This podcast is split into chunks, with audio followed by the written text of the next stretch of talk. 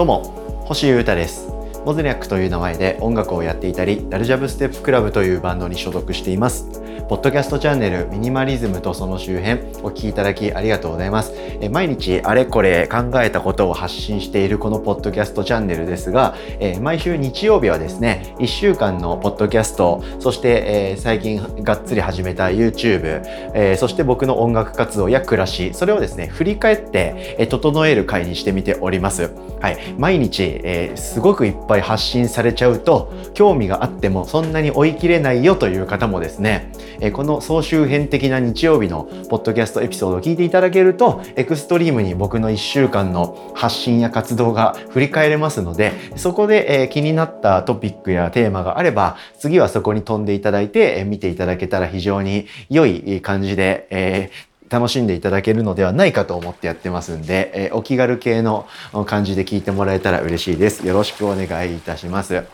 いや、今週もですね、何かといろいろあった週でして僕は結構なんか忙しいって言い方するとダサいですけど毎日あれやこれや稼働をしていた週でした。はい、でえー、ですが一応ポッドキャストも YouTube も毎日更新はできまして、はいえー、活動というか音楽活動周辺とかライブに向けてのあれこれとかもしっかり進められた週だったかなと思いますので非常に充実感のあるタフな週だったような気がしております。まずはポッドキャストから振り返っていこうかな。月曜火曜のエピソードが、えー、人と話すこととかコミュニケーションや会話についての考察をめちゃくちゃ話しました。からの、えー、後半の2回エピソードはですね習慣とか継続についてのこれまた激考察でですね、えー、僕ジョギングを習慣づけたいなと思いまして日々走ったり走んなかったりしてるんですけど、えー、それを具体的な例として挙げましてえ三日坊主にならないというかできる限りこれだと決めたことを細く長く続けるための仕組みづくりとか考え方についての話をした感じです。はい、で月火は話し方会話のこと木金は、えー、習慣のことジョギングのことっていう感じで話しまして、えー、その間にですね、えー、アルカという世界最強の激ヤバアーティストがアルバム4枚同時リリースするっていうとんでもないことがあったあ先週だったんでそのことを話さないわけにはいかねえと思いましてミュージックセレクションということでそのアルカの最新の動きのことについて喋りその中で気になった曲を皆さんに聴いてもらうということで FM ラジオ感のあるエピソードをアップしました。からのですね、え昨日は、え、僕の仲間ですね、キキという、QUI、QUI と書いてキキというバンドがいるんですけど、そのバンドもですね、え、ファーストフルアルバム、もう少しの暦という作品をリリースしましたんで、え、その話をしないわけにはいかないだろうということで、えそのキキというバンドのこと、そして新作のこと、そして新作じゃなくても、え僕のおすすめの曲とか、その辺をですね、ギュッとまとめて、えアルカの回も、キキの回もベスト3 3という形式でですね、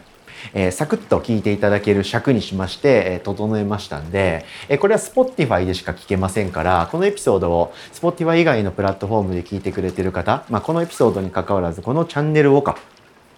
そんな方がいらっしゃれば、その音楽コンテンツはですね、Spotify で聞いてみてはいかがでしょうか。の有料会員じゃなくて、フリーでも Spotify って使えてですね、そのフリーの会員でも僕のこのエピソードはちゃんと聞けるみたいなので、ぜひそっちもチェックしていただけたらなと思っております。ポッドキャストはこんな感じの週でしたね。なんか話し方とか会話のこと考えたりとか、習慣や継続、そしてジョギングのことを話すみたいに、真面目かみたいな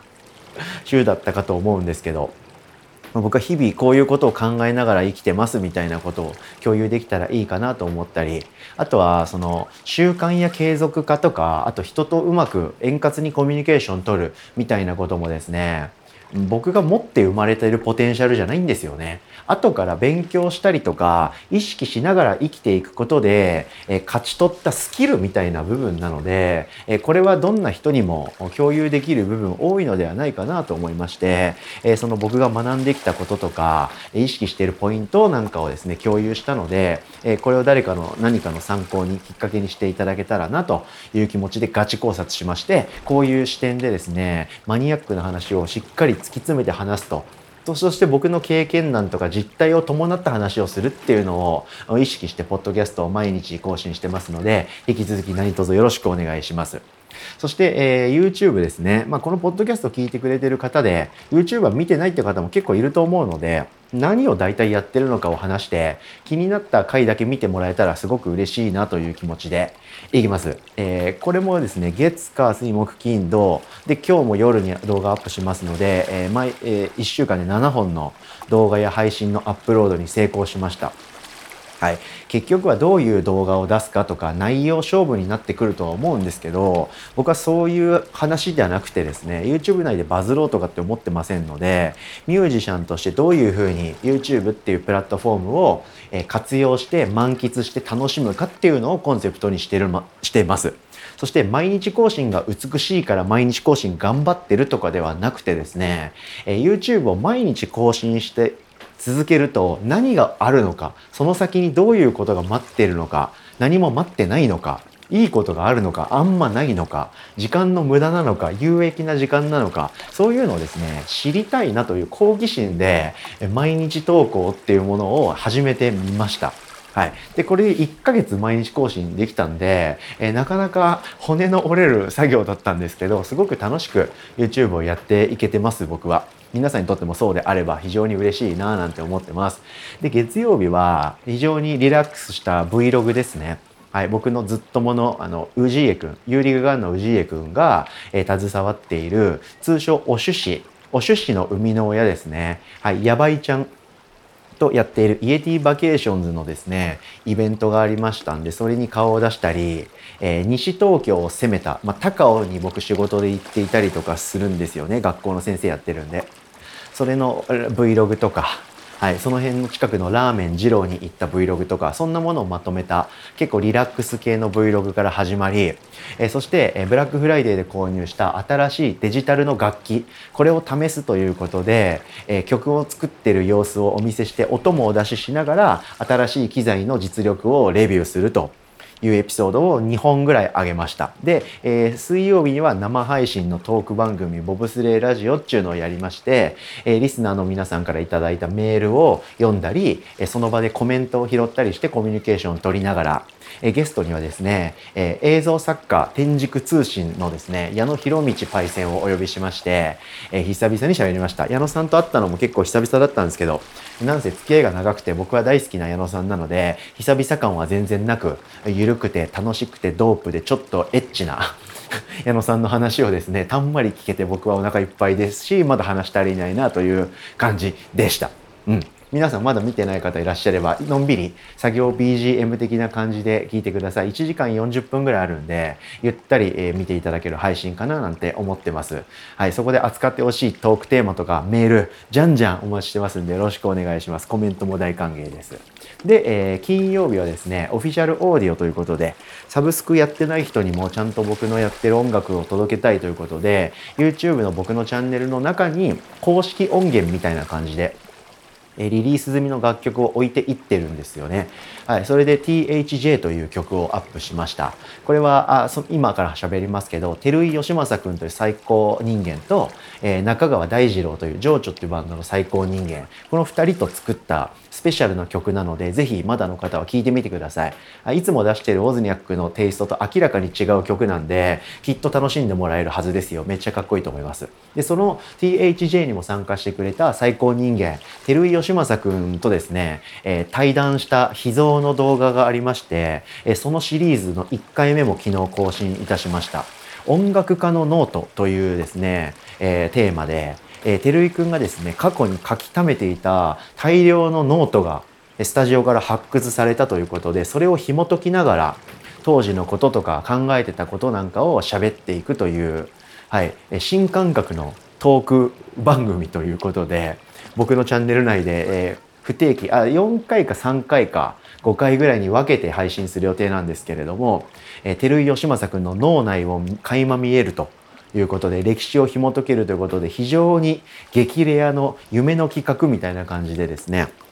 いっぱい喋りましたんで照井くんの活動とか歴史とかあとは音楽家とか芸術家がどういうプロセスどういうマインドを持って、ものを作っているのかみたいなことに興味のある方はですねぜひぜひ、チェックしてください。照井くんは本当に凄まじい人間なので僕も学びと笑いが尽きない、対談でした。その1回目ということで長い対談なんですけど割とサクッと二十数分ぐらいに一旦まとまってますんで見てもらえたら非常に嬉しいです。そんな感じで YouTube も毎日やってるんで、かつ同じことをやってるわけじゃないんで、えー、やったことを喋るだけで結構な時間になっちゃうんですけれども、こんなことを僕は毎日、はい、やっております。はい、そしてメインの活動としては、今週はですね、人に会ったり、ミーティング打ち合わせをすることが結構多かったです。それが今後の活動でどういうふうに出てくるかはまたお楽しみにという感じなんですけれども、いろんな人と会って時間を過ごした週でした。なのでなかなかえー、仕事もやって人とも会って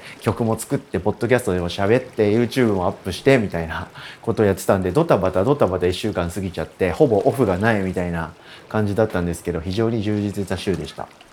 で、え、ビッグニュースとしては、えー、12月21日に僕のソロ、オズニャックのライブがあるんですけど、それはですね、もともとはギタリスト2人とベーシストと僕ドラムという非常にソリッドな編成で臨もうと思ってたんですけど、まさかの急展開でですね、え、トリコっていうバンドのベーシストのヒロミヒロヒロがコーラスで参加してくれることになりました。最高。でヒロヒロとはですね歌で参加してもらった「クリア」っていう曲を過去にリリースしてますんでえまあそれはが生演奏されるのではないかなと僕は思っておりますんで皆さんぜひご期待ください。来ていただける方はですねぜひヒロヒロの